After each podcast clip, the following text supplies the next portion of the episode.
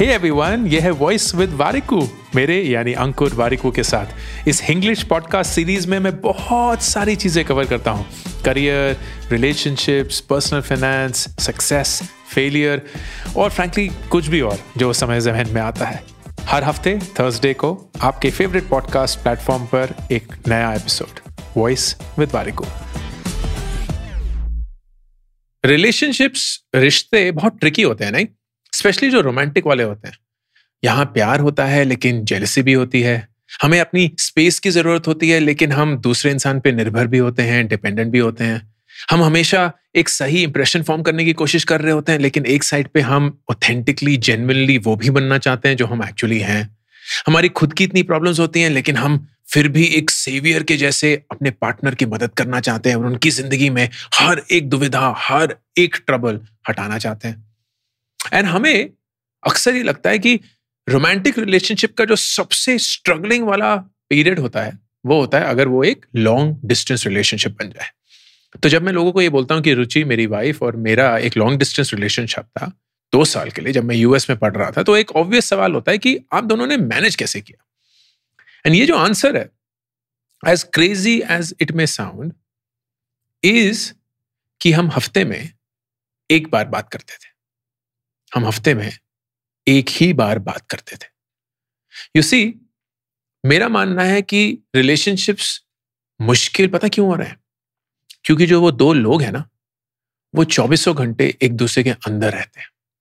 आजकल की टेक्नोलॉजी ये अलाउ करती है। व्हाट्सएप हो गया वीडियो कॉलिंग हो गई सोशल मीडिया हो गया लोकेशन ट्रैकिंग हो गया तो बहुत अच्छा लगता है। शुरू शुरू में तो बहुत मज़े आते हैं। अनटिल मज़े आने बंद हो जाते हैं।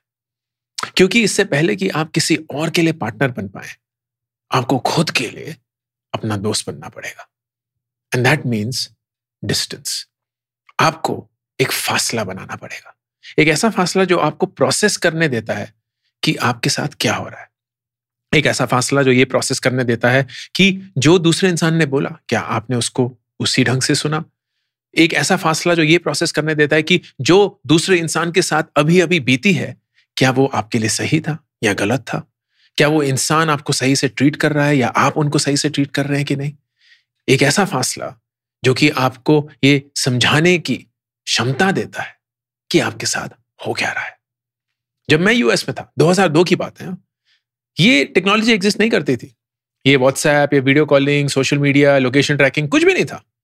कॉलिंग सिर्फ़ एक ज़रिया था और वो कॉलिंग भी बहुत एक्सपेंसिव थी। तो मैं हफ़्ते में सिर्फ़ एक तीस मिनट की कॉल ही अफोर्ड कर सकता था। तो वही तीस मिनट की कॉल हर हफ़्ते होती थी। हर थर्सडे को मैं रुचि को उसके लैंडलाइन पे फ़ोन करता था और हम तीस मिनट तक बात करते थे और एक कॉलिंग कार्ड का प्रोसेस होता था। और कॉलिंग कार्ड का प्रोसेस ये होता है कि आप जब वो तीस मिनट हो जाते हैं तो आप ये नहीं बोल सकते, अरे, जानो पाँच मिनट और अच्छा नहीं यू हैंग अप नहीं नहीं यू हैंग अप अच्छा यू हैंग अप ये सब नहीं चलता है। तीस मिनट कॉल डिस्कनेक्ट, खत्म। तो हम फोकस थे वो तीस मिनट हमारे लिए सब कुछ थे।